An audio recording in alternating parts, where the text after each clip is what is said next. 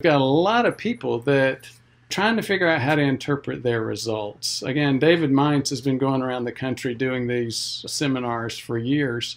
There's a problem because most docs don't know how to interpret these. The good thing is often very much related to the bad thing.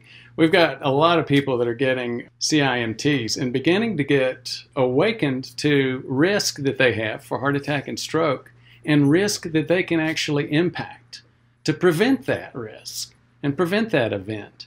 So that's the good thing. The bad thing is we've got a lot of people that trying to figure out how to interpret their results. Again, David Mines has been going around the country doing these seminars for years. There's a problem because most docs don't know how to interpret these. These patients get these and then they don't know what to do with it. They take it to their doc and their doc says, I don't know anything about that and it can't be any good. Here's what we're doing. This next video coming now is going to be about a little bit more detail on how to interpret these things. As you know, we've done several hours. Uh, we've got a, maybe about a dozen videos on CIMT now. This is one of them where Todd actually went through a lot of the science with me and some discussions that he's had with the U.S. Preventive Services Task Force and why it's taken the medical advisory committees, the standards committees, so long to begin to understand the science and warm up to CIMT. But let's get very practical, and that's what we're going to do here. Speaking of getting practical, you know, we've got the webinar series. We've been doing a webinar series on insulin resistance, prediabetes, cardiovascular inflammation, where people actually can get their own results and then start tuning in with groups with us and learning how to interpret these things. So those have been very, very well received, and we're starting those now with CIMT as well. That's what the rest of this video is. I'm going to give you some examples. Some of the examples are other people. The examples that have the name on them are mine. When you get a cardio risk CIMT, this is basically what it will look like. There will be four sections. This top section is thin and it shows you basically your arterial age. The bottom section is how they calculated that arterial age, and we'll go into some depth on that in a few minutes. Then you've got the middle section, and that can be kind of scary because if you've got plaque at all, you're going to often end up something in red here. And again, I have to spend a lot of time with a lot of patients saying, whoa, wait a minute, it's not that bad a news. Let's just back off and understand it. But it also helps us understand the science behind it. Usually I start with talking about these three images, but again, I'm getting ahead of myself. The last thing that we talk about is the actual plaque and whether or not you have discrete plaques, whether or not you have calcified or soft plaque. And as you remember, this is the only screening method that actually shows soft plaque. If you may remember, it goes back about five, six years ago when I got my own first CIMT. I'm 62 now. It was like 56, 57. So it was about five or six years ago. And I expected to do a victory lap after mine. In fact, though, I had 73 year old arteries. Now, that wasn't a happy moment. So I've been through some of this pain myself in terms of that activity and that discovery. And at the end of the day, we get to the punchline, and I had some insulin resistance getting started that I had not been uh, keeping an eye on. Because I started doing more of this at that time, I had access to a lot of CIMTs. And over the next couple of years, as you could see here, the CIMT tech would come in to do CIMTs for my patients. I'd get another one. And within just a few months, after making some changes, one of them being I bit the bullet and agreed to start taking a statin. But I made some other tweaks as well. Major one being focusing on insulin resistance. Within a couple of years, I had a steady decline from a 73 year old arteries at age 57 to what 52 year old arteries at age 59, 60. So just gives you some perspective that, you know what, as doctors, we often get nailed as well. So that's my most, one of my more recent uh, CIMTs. We're going to go through some details though to begin to help you understand how to interpret your own specific results. As I said, I usually start with this area where the images are. This image down at the bottom is the best one for people to get oriented because it shows the head, it shows the nose, then it shows the common carotid artery and the fork, the bifurcation the bulb.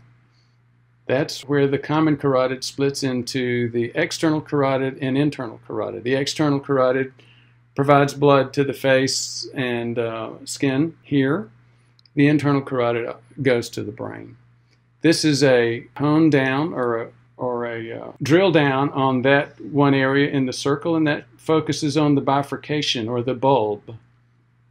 Now, up here, you'll see that we have more of an actual IMT picture. You see a very narrow white line here, you see a black line, and then a thick white line. So the narrow white line is the intima layer.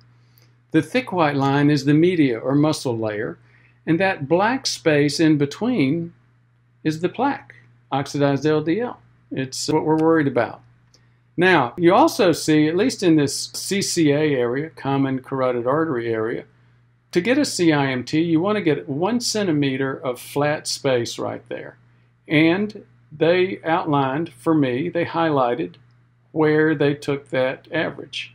Now, what a CIMT does is it takes 600 cuts in that space, cuts meaning uh, slices on the image and averages the IMT space at that point. That number is what they came over here to show a what? 0.68? I'm having trouble seeing that with my old eyes and uh, the coloring here. Yeah, 0.68 millimeters. So what does that mean? We'll go down in just a second. Actually, let's go down there now. You go down to see, okay, here's the male's line, this blue line, and the female's line is pink. Remember, to go back up, most of these CIMTs will have that top image. This is, a, again, five years ago, it was done with a different company, so a slightly different format. But I have those numbers, and then I go down to the nomogram. Let's go back to the nomogram and look at my three numbers and how you found those. So at 0.68, that's the red number down there. My original CIMT back in uh, February of 2015, my CIMT at that point was 0.884. Well, if you go and look at 0.884, that's here where that light blue dot is. You go over to the blue line, the male's line, and you say, okay, where does 0.88 or 884 intersect with the male line? And that is right about there. So that's where they came up with that and said, okay, your arterial age at this point corresponds to a 73 year old male. Now let's step back even further and say, where does that blue line come from and how did they get that number anyway? And why is there a blue line and a pink line? Well, just to remind you, coronary artery calcium score has radiation. Clearly, most of the stress EKGs, nuclear stress tests, those kind of things, most of those have radiation as well. But CIMT is an ultrasound technology, so it doesn't have radiation. Therefore, you see tens of thousands of every age, even kids coming out of the womb. And CIMT of kids coming out of the womb has shown that yes, Many of us have started to lay down LDL or plaque before we're even born. So that helps you begin to understand we have these numbers, the nomogram. Nomo meaning normal and gram meaning picture or graph. And the other thing that we would mention in this is that there's a blue line and a pink line. Again, help us understand that men tend to get risk for heart attack and stroke before women.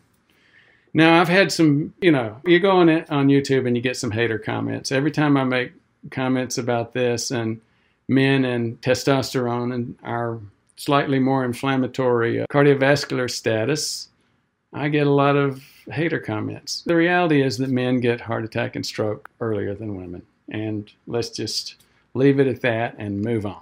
Now, so that's why you have a blue line and a pink line, because again, men tend to lay this plaque down quicker than women.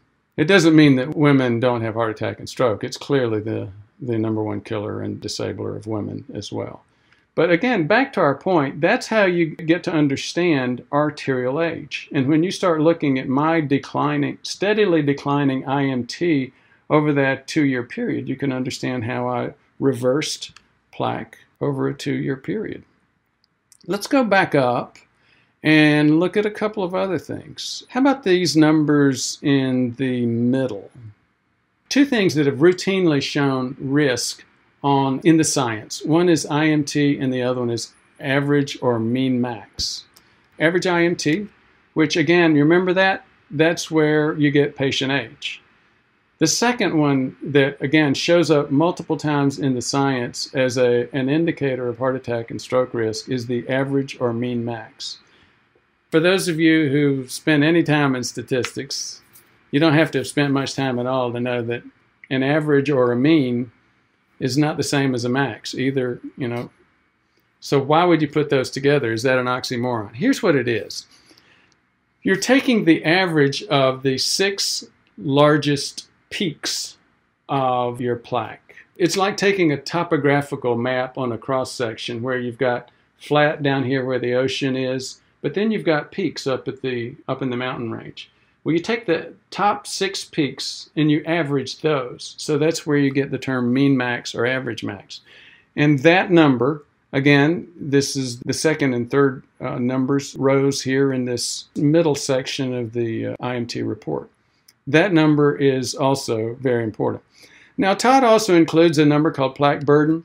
A little bit different science behind that.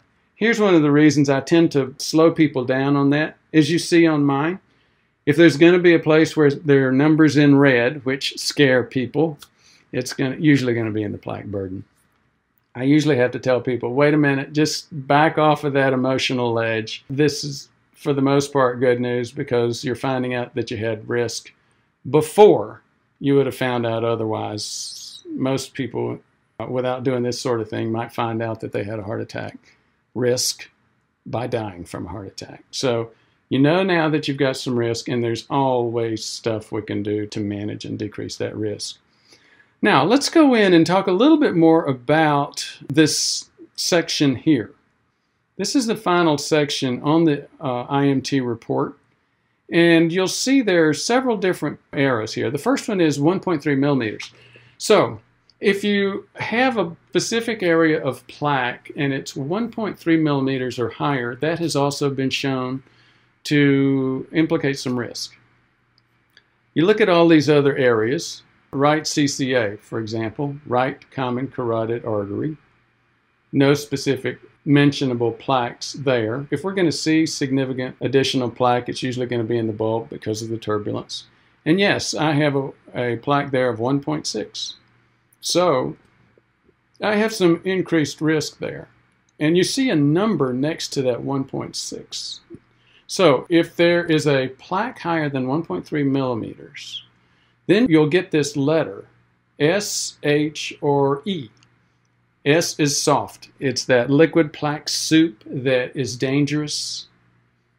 E is echogenic. It means that we're looking actually at mostly at calcium, a tenth to a hundredth of the risk associated with soft plaque. And then heterogeneous is starting to show some calcium specks in it it's starting to organize, meaning it's starting to develop some connective tissue and stabilize. So, hopefully, that will help you as you uh, begin to look at your own numbers. Again, we're talking about several different sections, four sections. The first one has to do with just the arterial age, that's up here. The second one deals with the mean, the IMT, as one of the two critical items, and the second critical item is the mean max, the average of those peaks. Then the third section here is specific plaque areas. And again, if you've got an area over 1.3, then you'll see one of these letters, soft, heterogeneous, or echogenic. And again, soft being the ones that we're really concerned about. The fourth area is, as we've discussed before, that's where they have the nomograms and where you start looking to see, okay, how did we actually get a calculation or estimate of arterial age? This has been a long video. Again, wanted to help folks understand a little bit more about how to read your CIMT. Thank you for listening. For more information, please visit our website at prevmedhealth.com. To learn more, watch our videos on YouTube at Ford Brewer MD MPH. Thank you very much for your interest.